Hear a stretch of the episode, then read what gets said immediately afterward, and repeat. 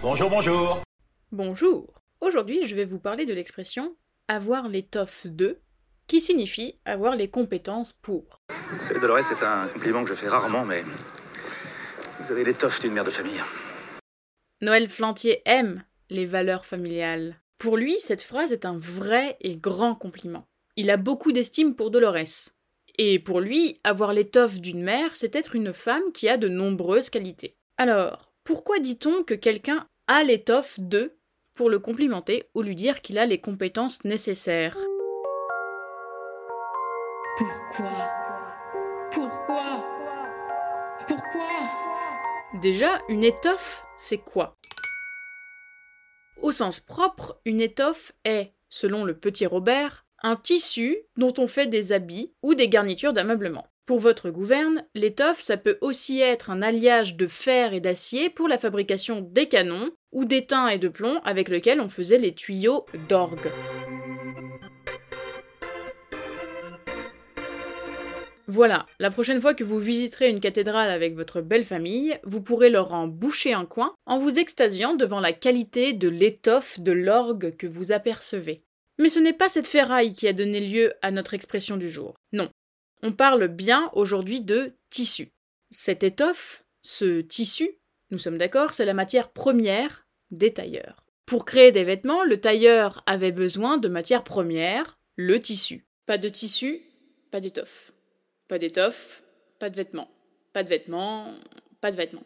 On estime que cette expression date du début du XVIIIe siècle et elle désigne une personne qui a les compétences et les qualités nécessaires pour devenir quelque chose ou quelqu'un. Et oui, sans étoffe, le tailleur n'est rien.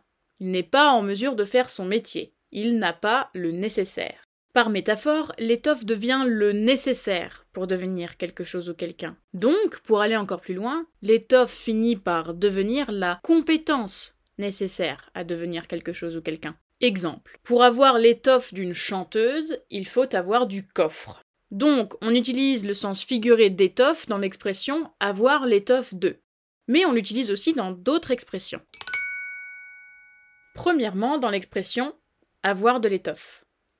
Avoir de l'étoffe signifie avoir une forte personnalité. Dans le contexte de cette expression, la forte personnalité est perçue comme une qualité. Étoffe a encore ici une signification de matière première. La matière première, c'est la base, c'est ce qui constitue le cœur de quelque chose ou de quelqu'un. Et ici, c'est la personnalité. Deuxième utilisation, dans le verbe étoffer. Le verbe désigne une prise d'envergure. Je donne plus de matière et plus de profondeur à mon argument. J'étoffe mon argument.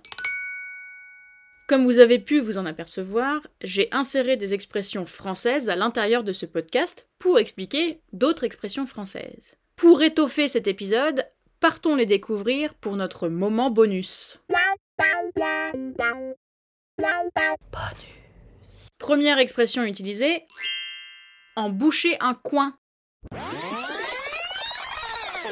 Voilà, la prochaine fois que vous visiterez une cathédrale avec votre belle famille, vous pourrez leur en boucher un coin. Cette expression est moins familière qu'elle n'en a l'air. En boucher un coin à quelqu'un, c'est l'impressionner à tel point qu'il ou elle ne sait plus quoi dire. En fait, les coins que vous bouchez, ce sont les coins de sa bouche. La personne ne sait pas quoi vous répondre, elle ne parvient pas à ouvrir la bouche.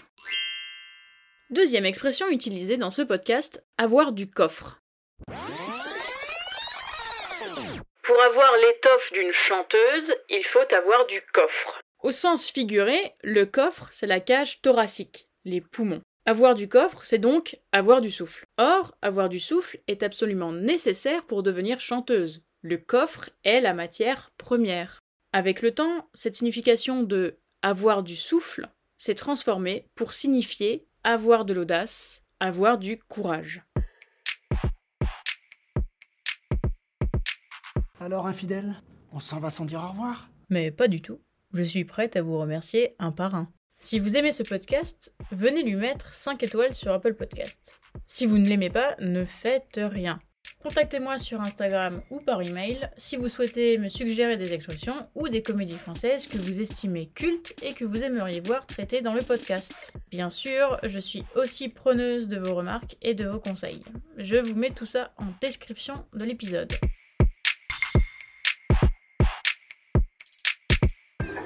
Au revoir les enfants.